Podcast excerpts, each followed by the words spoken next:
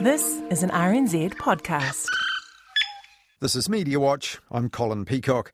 Six months ago, the biggest publisher of our magazines pulled the plug on them suddenly during level four lockdown and on the jobs of the people who made them. And now many of them are back, pushing past the commercial chaos created by COVID 19. Indeed, one company is launching four new titles in four weeks. You could see all those empty pockets at newsstands. They're certainly now filling up. So yeah, magazines are doing really well. Also, this week, there's nothing new about local council bosses and leaders trying to influence what councillors say to the media, but councillors gagging themselves is a new one on us. But before all that, some in the media went into bat this week for Trump's bid to put a Kiwi into a big global job. But why? Another New Zealander in the running to fly our flag at the highest level. The Trump administration's nominated Deputy Chief of Staff for Policy Coordination, Chris Liddell, to be Secretary General of the OECD. Sadly, we've turned it all political, though the Greens say the government shouldn't support the nomination because he works for Trump. There was Newstalk ZB's Mike Hosking on his show on Wednesday with a story that picked up a head of steam that day in the media and on his network in particular. Now, Mike Hosking was right there that Chris Liddell, the Kiwi born dual citizen and right hand policy man for President Trump, is in the running to lead the Organisation of Economic Cooperation and Development, the OECD for short, though that in itself wasn't really news. The White House confirmed that in mid September, and global media outlets had been reporting that possibility as long ago as July. And back then, it barely made the news here at all. So, why now? Well, partly because, as Mike Hosking said there, party political differences over the idea broke out here this week. And on Newstalk ZB, Mike Hosking made sure his own opinion was quite clear too when he asked National's Foreign Affairs spokesperson Simon Bridges for his view. G'day, Mike. What do you make of the Greens' view? Yeah, look, it's childish. I mean, uh, they're effectively saying because he's associated with Trump, he's beyond the pale. I mean, how ridiculous. I mean, you don't have to agree with everything about the Trump administration to support Chris Liddell. This is a guy who's a Kiwi, so as you've just said, he'd be flying our flag, and it's in our interest. We'd get great access from a guy who's clearly got the goods. Mike Hosking was on the same page about the boy from Matamata, as Simon Bridges called him, being the right man for the OECD job. But Chris Liddell is not in Matamata now, he's in the White House in Washington, D.C. And of course, it's not up to the opposition to give the country's blessing for such an appointment. So later on the same show, Mike Hosking pressed a government minister on that, Stuart Nash. But do you, do you like uh, Liddell? Do you know of Liddell? Oh, I know. I was working at Carter Harvey when Chris Liddell was CEO. Oh, there you go. Do you like him? He's, he seems a good bloke. Oh, look, he seems like a very nice bloke. But, you know, this is a lot bigger than appointing nice blokes, as you're well aware. But Stuart Nash's National Party counterpart, Mark Mitchell, had no reservations on Newstalk ZB. He's a proven performer. He's a Kiwi, and we should be backing Kiwis to get into any of these top uh, international roles, uh, especially a guy that's shown that he can continue to operate and be um, and get things done in, in, what we'd all probably agree is a very difficult um, uh, regime in, in, in the States. But that question of just what things Mr. Liddell got done in four years helping the Trump regime is an interesting one. Unlike many other Trump staffers, Chris Liddell's been in his role for Trump's entire term from the get go. And the first thing Trump did when he got going in the Oval Office cut right across New Zealand's economic interests, pulling the pin on the Trans Pacific Partnership that former National Party leaders John Key and Bill English backed so firmly when they were Prime Ministers. On Thursday, the New Zealand Herald's editor at large for business, Liam Dann, was also on Newstalk ZB, telling Heather du Plessis-Allen that the Trump regime was undermining another international body that was once headed by former New Zealand Prime Minister Mike Moore, the World Trade Organization. They have vetoed the popular Nigerian candidate to be the new leader of the WTO, the the, uh, the new director general. Uh, the, leader has to be elected by consensus, um, and they've done that overnight, and that really just throws a spanner in the works. Turmoil is the word that Bloomberg used. Um, I talked to Stephen Jacobi, our uh, one of New Zealand's top trade experts. He, he really uh, was a bit dismayed. Uh, called it, you know, he said if there's one way to wreck an international trading system, it's to make sure there's no leadership. And that was far from the only thing President Trump and his team had done to undermine international economic cooperation and development these past four years. That alone you'd think would make Chris Liddell's bid to lead a global organisation devoted to that a pretty hard sell here and overseas. And then there was the likelihood that Trump's man will be high and dry in less than a week anyway if Trump loses the election, something Simon Bridges pointed out to Mike Hosking on Wednesday like this change at the election, um, he wouldn't be the, the, the nomination from the United States. And, but you know, listening to your analysis this morning, who, who can tell on those things? That sort of is what it is. And while it's not really clear what that is, while party political differences here were the focus of so much of the media comment and reporting on this, they have no impact at all on the process. But on and on it went. I actually think that we ought to support uh, support a Kiwi into it simply for the benefits that it would bring to New Zealand. But what might the benefits of having Mr. Matamata heading the OECD be for us here in New Zealand? Well, just like National Simon Bridges, Heather du Plessis-Allen didn't say. And in fact, in the same show that same day, she'd already told her listeners there may not actually be any at all. Uh, it may also be that he isn't the best candidate for New Zealand to back. He might actually not want to push the things that matter to New Zealand. So there's every chance that we might be better off backing another candidate who does want to push the things that are important to New Zealand. Perhaps that's the Australian candidate. I don't know. That job is all about representing the mutual economic interests of 37 developed nations, not cutting deals for the one where you happen to have been born. And even to try and favour your home country would actually undermine the job and even corrupt it. On the same show on Wednesday, Heather du Plessis-Allen wound up saying this. As I said, New Zealand may not actually ever have to choose to support Chris Liddell in his position, or we might choose not to support him.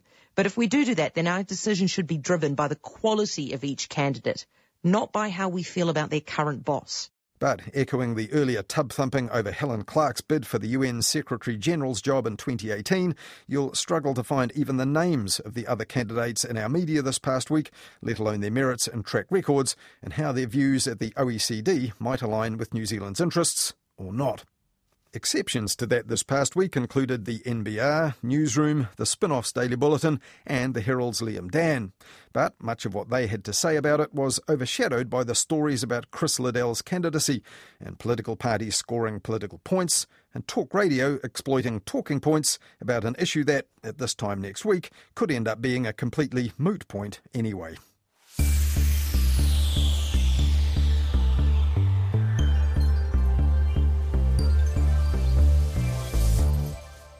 Back in April this year, when we'd just gone into the nationwide level 4 lockdown, the offshore owner of New Zealand's major magazines stunned the media industry when it announced it was pulling the plug on all of them immediately, and the staff were pretty shocked too. Among them, Sido Kitchen, the editor of Bauer Media's biggest selling women's magazines, including Women's Day and New Zealand Woman's Weekly. And earlier this month, she told the Spinoff's media podcast The Fold she didn't see it coming.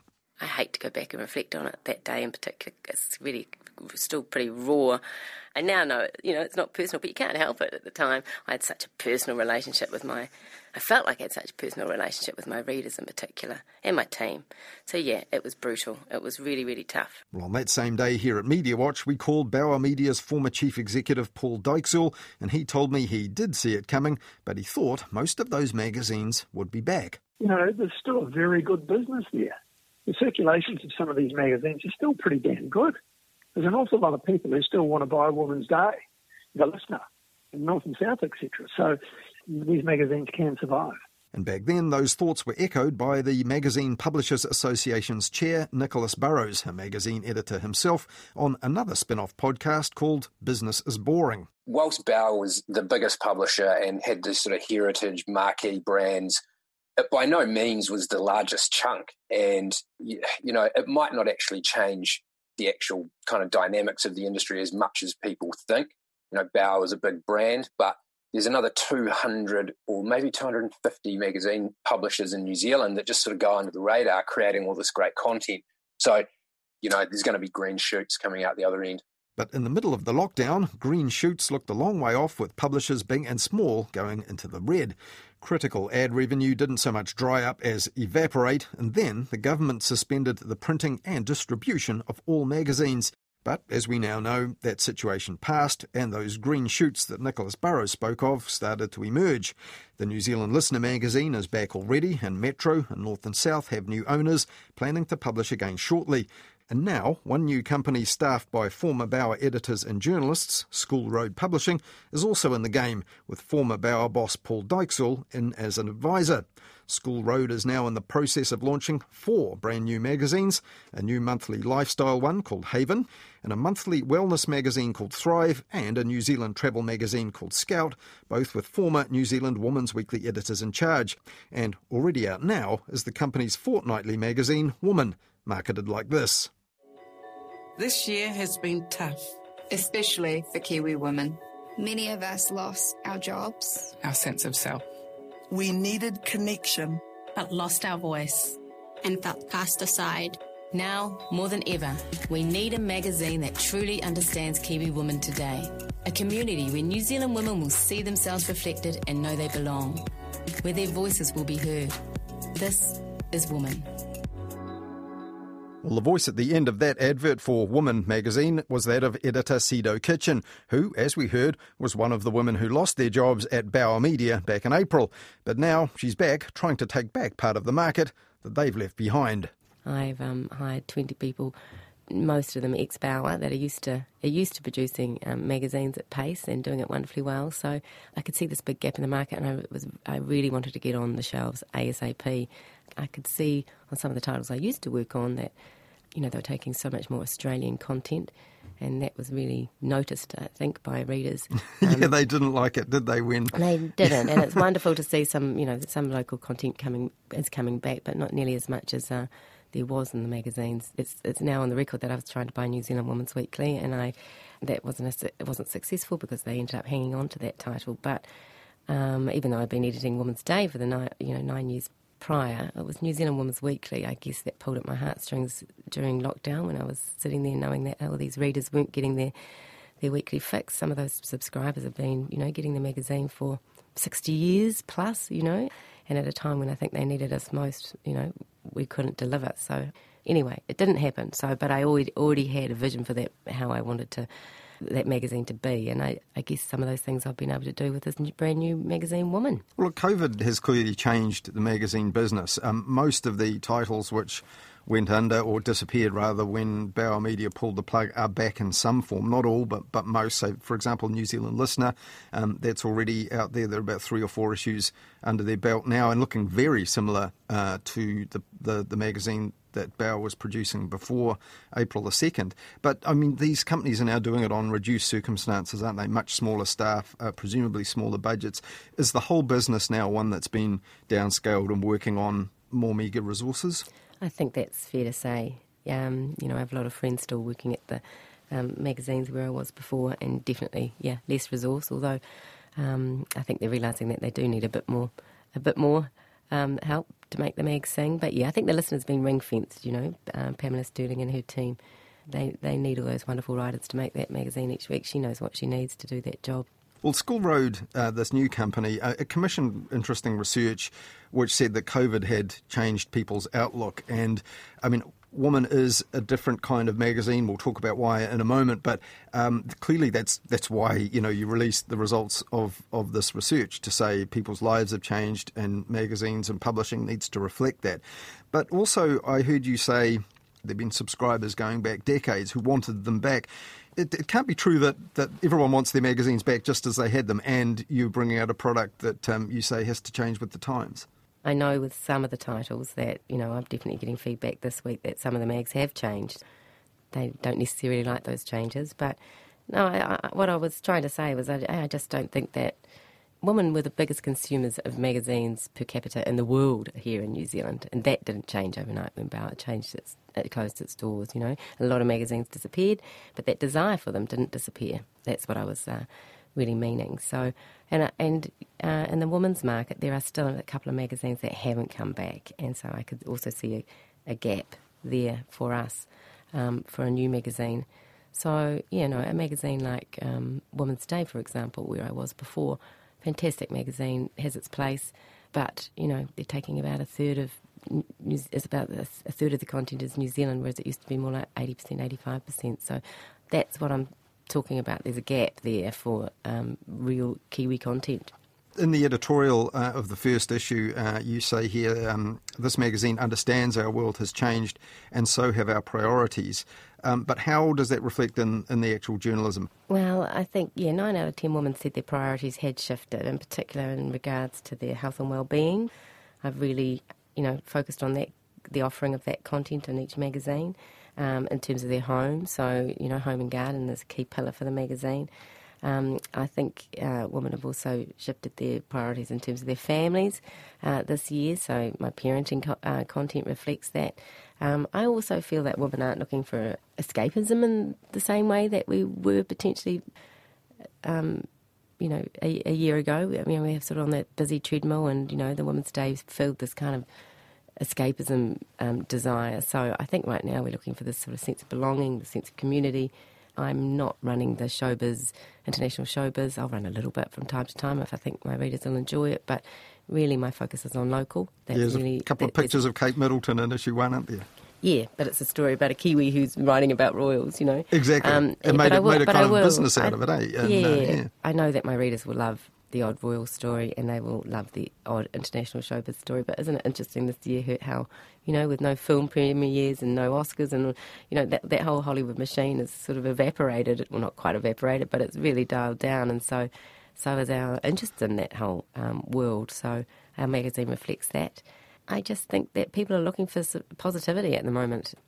Yeah, indeed. And I mean, there's a media element in the first issue profiles of three uh, political editors who are all, all women. Uh, Radio New Zealand's, TVNZ's, and Newshub's political editors all feature. Um, but also, I can imagine that being the sort of thing I would have seen in a woman's magazine, very much focused on them and the, their job, how they do their job, and so on, their lives. Uh, but the, there's also a story about Stuff Chief Executive Sinead Boucher, who now owns the company, how she bought it for $1. That one's a bit different because that's almost like a profile of someone in business. That that's one you wouldn't see probably written in that way in no. say your previous titles like Women's Day or New Zealand Women's Weekly. That's correct. I sort of sat there during lockdown thinking about all these New Zealand women in business that uh, were struggling as well and thinking I really need to do what I can to shine the spotlight on a lot of these women that have pivoted and um, started new ventures or, you know, done amazing things. And, and Sinead Boucher was one of those women. I'd never met her before, but I was completely intrigued and inspired by her story, buying stuff for a dollar. And I just actually realised I didn't know much about that woman, you know, where she lived, who she was, what made her tick, and, you know, how she felt as she took that um, amazing leap of faith. But also, as you mentioned, uh, different different sorts of stories. For example, um, there's articles about uh, ICU nurses, you know, working in this post-COVID yeah. environment, high school counsellors, even, you know, working with kids who have, um, you know, got got different challenging circumstances at the moment as well. These are the sorts of stories I imagine that you know wouldn't wouldn't feature in those previous titles, or, or not in quite the same way. Um, but do you think there is an appetite for people to read about these people who are otherwise, you know, unremarkable? I'm, I'm really intrigued by those kind of stories. And if I don't tell them, I don't feel like other people are going to, to be honest. So that sort of drives me. Um, I think about supermarket workers. I mean, there's so many different, what you would possibly say, unremarkable um, jobs that I think have been uh, hugely remarkable. So, you know, I'm really conscious of that with every issue that I'm putting together and the stories that I'm commissioning. I'm really pleased. I sort of thought that I'd start with these these bigger issues and would see how advertising went and, you know, would I keep this sort of pagination? But had that discussion yesterday and I said people are responding. Well, earlier you mentioned that this is a new game now, a new business, a new industry on a new kind of commercial footing post COVID and post Bauer Media and their involvement. So, four magazines being launched by um, your company, by, by School Road. I mean, this is partly a partnership, isn't it, with um, sort of kind of advertising business as well. Is this a new way of publishing where it's it's a, a, commercial business as well as just publishing? No, I mean this is very independent from Stanley Street. I guess um, this is Greg Partington's business. Yes, he also has Stanley Street. So, um, but the sort of agency side of the business is run very, very independently.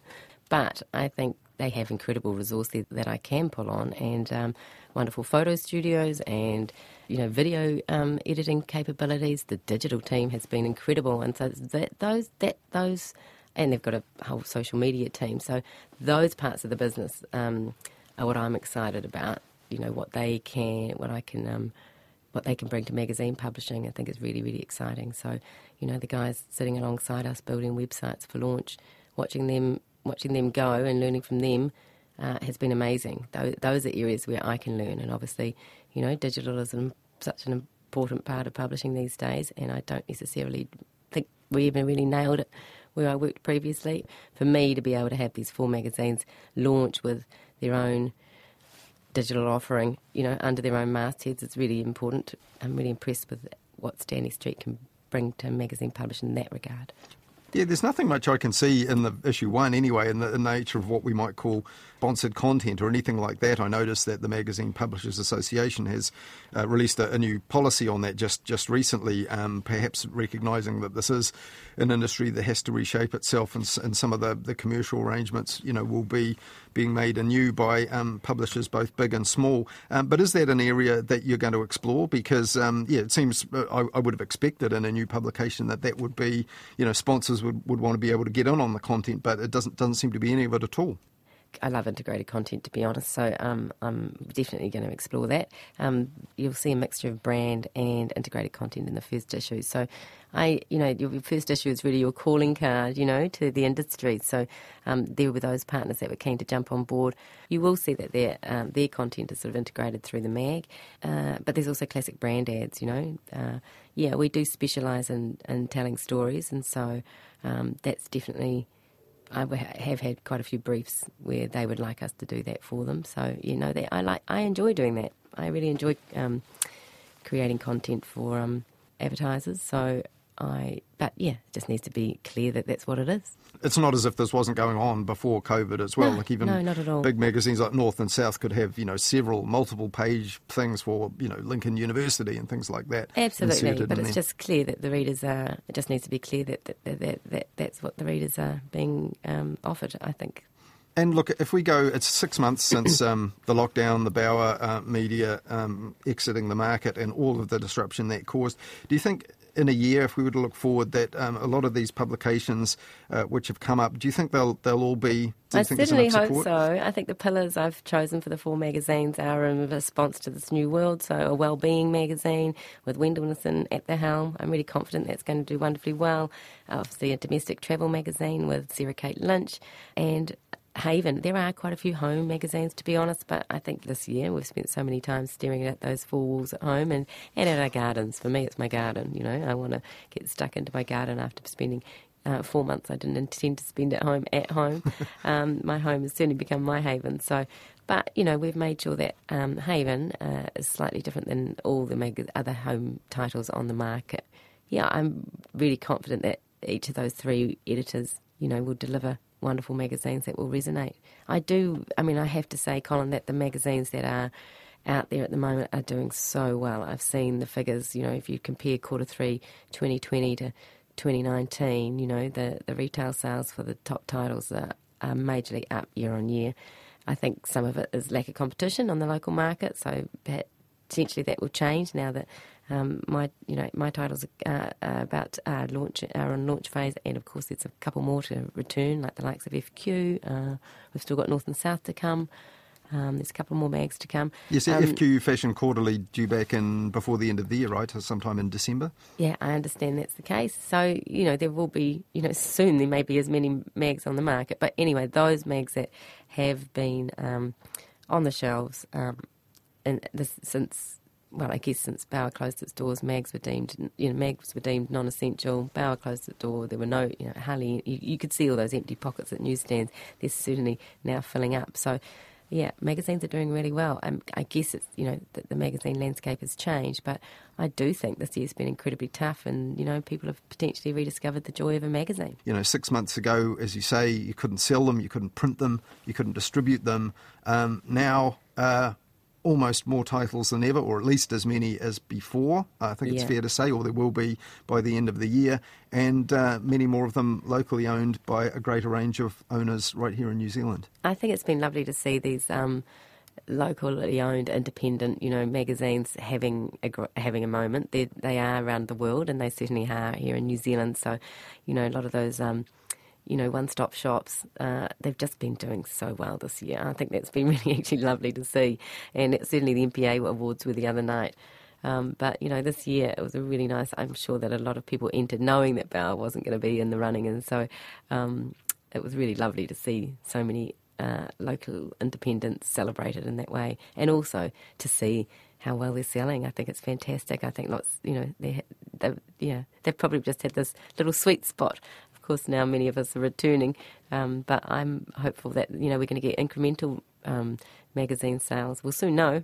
But I mean, could this be a blip? Sorry to be a um, party pooper, but if we if our habits have changed, there was lockdown, um, people missed the magazines they used to have. Could it could it, could there be a bit of pent up demand that maybe couldn't be sustained? I do think it can be sustained, and certainly, I mean, I've had hundreds and hundreds of subscribers sign up this week as well, and a lot of so much. I mean, it's only anecdotal feedback, but so many women coming to me say who who who haven't been reading women's magazines for some time, but like this magazine. So I'm really optimistic. I certainly thought, you know, with all the attention that a launch gets, yes, certainly you do worry, you do think that, you know, you get a, huge sale just because of the attention that comes with something new. But the, the distributors have said we need more copies to keep the supermarkets happy, so I'm pleased with that. But, but again, if I look at the negative side, isn't this all dependent on, you know, the performance of the domestic economy? And if there is greater unemployment, less discretionary income for households, That's you know, true. the magazines are a nice to have. And They uh, are a nice to have, so they've got to have meaning, you know. They can't be a frivolous purchase, to be honest. And I think that, you know, these are beautiful but meaningful mags. I think uh, there's a place for them. So, um, and they've got a role, Colin. I mean, they, they really, you know, people haven't been really asking New Zealand women um, how they've felt this year. And I think that's what I'm doing with this magazine, you know. We haven't really had that chance to sit and reflect. And I think if you actually ask uh, New Zealand women, how are they? How have you been? You know, how I think you know we've got a it's it's we've got a lot to say, and um, that's what I'm finding through this magazine. Even Dame Valerie Adams, my cover star, you know, I I wanted Dame Valerie Adams on the cover because it's Dame Valerie Adams. You know, I just think she's absolutely fantastic. I'd celebrate her any chance I get. I get, but of course, she's had her toughest year yet. You know, and I think um, you know everybody has. Whether you, whether women were homeschooling their kids, or they were frightened about going to the supermarket, or they couldn't visit an elderly parent, or they were, you know, their their kids were overseas having babies they couldn't visit, you know, or you know, that everybody has been affected one way or another this year, and I think um, Woman acknowledges that. That was Sido Kitchen, former editor of Women's Day, New Zealand Women's Weekly, and other women's magazines until the sudden closure of Bauer Media back in April. Now she's the editor of the new fortnightly magazine Woman, the second edition of which hit the shop shelves this week. Its publisher, School Road Publishing, also launched the house and home magazine called Haven this week, and as we heard, there are two more, one dedicated to travel and one dedicated to health, due to debut later this month.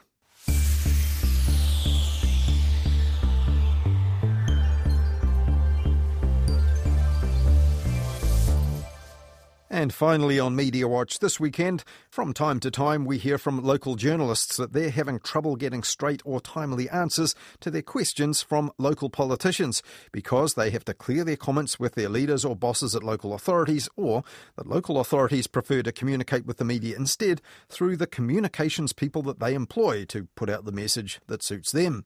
And occasionally, local politicians get in touch to say they're frustrated by this too, but we hadn't heard of local councillors trying to set up a system which would restrict their own interaction with reporters until this week. Last Wednesday, the Waikato Times reported that the Waitomo District Council had voted 5 to 1 in favour of adopting a new code of conduct which would give elected members the option of turning to council staff to make their comments for the media, like so. It's recommended that members ensure that they liaise with the Council's communications staff, where appropriate the Chief Executive, in relation to any proposed commentary or regarding any media issues arising. Under this code, elected members would also have to clarify when speaking to the media if they're speaking on behalf of the Council or delivering a personal view. But why would all this be necessary? Stuff's reporter Lawrence Gullery, who was a former editor of Stuff's community papers in the region, reported that a review was triggered after all six Waitomo district councillors filed a complaint against their mayor, John Robertson.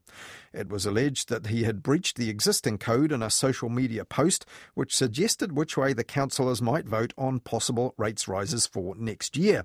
And no prizes for guessing that the mayor was the one who voted against the recommended new code of conduct for media.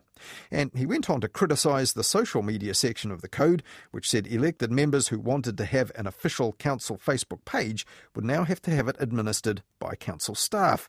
But with the councillors clearly outvoting the mayor on this policy, it stands. So I asked Stuff's Lawrence Gullery, what will this policy mean for reporting the Waitomo District Council's affairs in the future? Normally, you would get on councils one or two council laws that are quite outspoken, and, and the mayor and chief executive moving quite swiftly to um, take control of their comments. But in this case, the the, the situation is in, in reverse, where you've got quite an outspoken mayor um, he engages quite a lot on social media, which isn't something that the others are used to. In your story, um, the mayor did say, I go on radio at quarter to eight every Monday morning. I don't expect to have to have spoken with council staff before that, you know, to get the, the green light. I get called by newspapers all the time. He said, I don't expect the mayor or other elected members to be bound in this way. Does this media policy worry you in that it does sound like the sort of thing that will make it harder for you to get the kind of comment you'd need on, on legit local issues in time. It certainly does. It it just makes it a bit more difficult about what, what approach do I take. I mean, can I can I still call the councillors straight, or you know, do I have to spend time making a carefully worded uh, email to the communications person, and then hoping that I might get a response in the afternoon? So, a, a big part of the reporting is finding out why councillors voted a particular way. Know, on this issue, it wasn't quite clear why they all voted to support this code of conduct. So normally you would you would hear that in a council meeting it wasn't expressed. So the next port of call is to actually contact those councillors directly.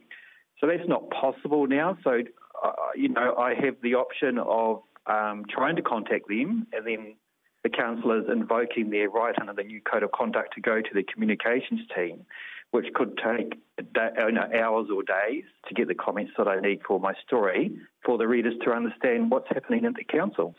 I can't actually see the Mayor John Robertson, I don't say like taking much notice of this policy because I don't think he needs staff help to deal with the media. He's a very experienced politician. The, the, the policy, it is optional, so the councillors are free to express their opinion on matters of the council, but the mayor at the meeting this week said that he could see councillors using that policy leaving him the only one sort of uh, really challenging challenging it. Yes, there's a council senior advisor who's quoted in your story, Lawrence, um, as saying, This is a reminder for the elected members to pause and think do I need to run this past the CEO or communication staff, or do I need someone to help prepare for a television interview? Um, no, no offence to um, the Waitomo district and uh, all the exciting things happening there, but it's not often, is it, that district councillors there are going to be uh, asked to be on television? Not, not often, but I think that refers to um, the publicity that Mayor generated over the rates review earlier this year, where he did appear on Māori television on a number of occasions in terms of which way the councillors wanted to, to vote. So he was all for um, a rate freeze to, to lower the impact of COVID 19 on the community. The councillors weren't so much. During one of his posts and um, columns to a local newspaper, he indicated which way he thought that councillors were going to vote on the matter. That got the backs of the councillors up because they were of the opinion that the community should hear from them at the meetings which way they're going to vote, and it shouldn't be through social media posts made by the mayor. Um, so he, he has been on television quite a few times this year around the, um, the debate between himself and the councillors. Got multiple um, challenges or issues in that particular community at the moment. So I think, again, this policy is really aimed at curtailing the mayor uh, in terms of his outspoken nature and the way that he, he prefers to deal with the media.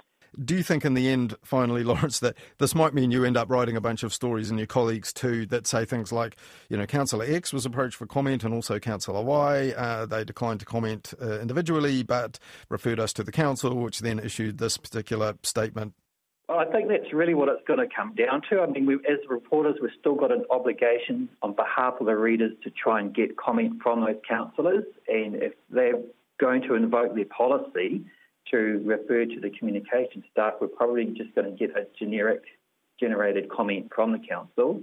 Mm, and those are stories that a lot of journalists don't like to write if they can avoid it. Yeah, no, no, we don't. But what I can see happening is that actually the mayor being even more outspoken because he does give honest and open comments. And I can't see him really taking a lot of notice of this code of conduct. And um, so it will be an interesting uh, next couple of years to see how, how things unfold. That was Stuff's Waikato reporter Lawrence Gullery, who's been reporting on a controversial media policy at the Waitomo District Council.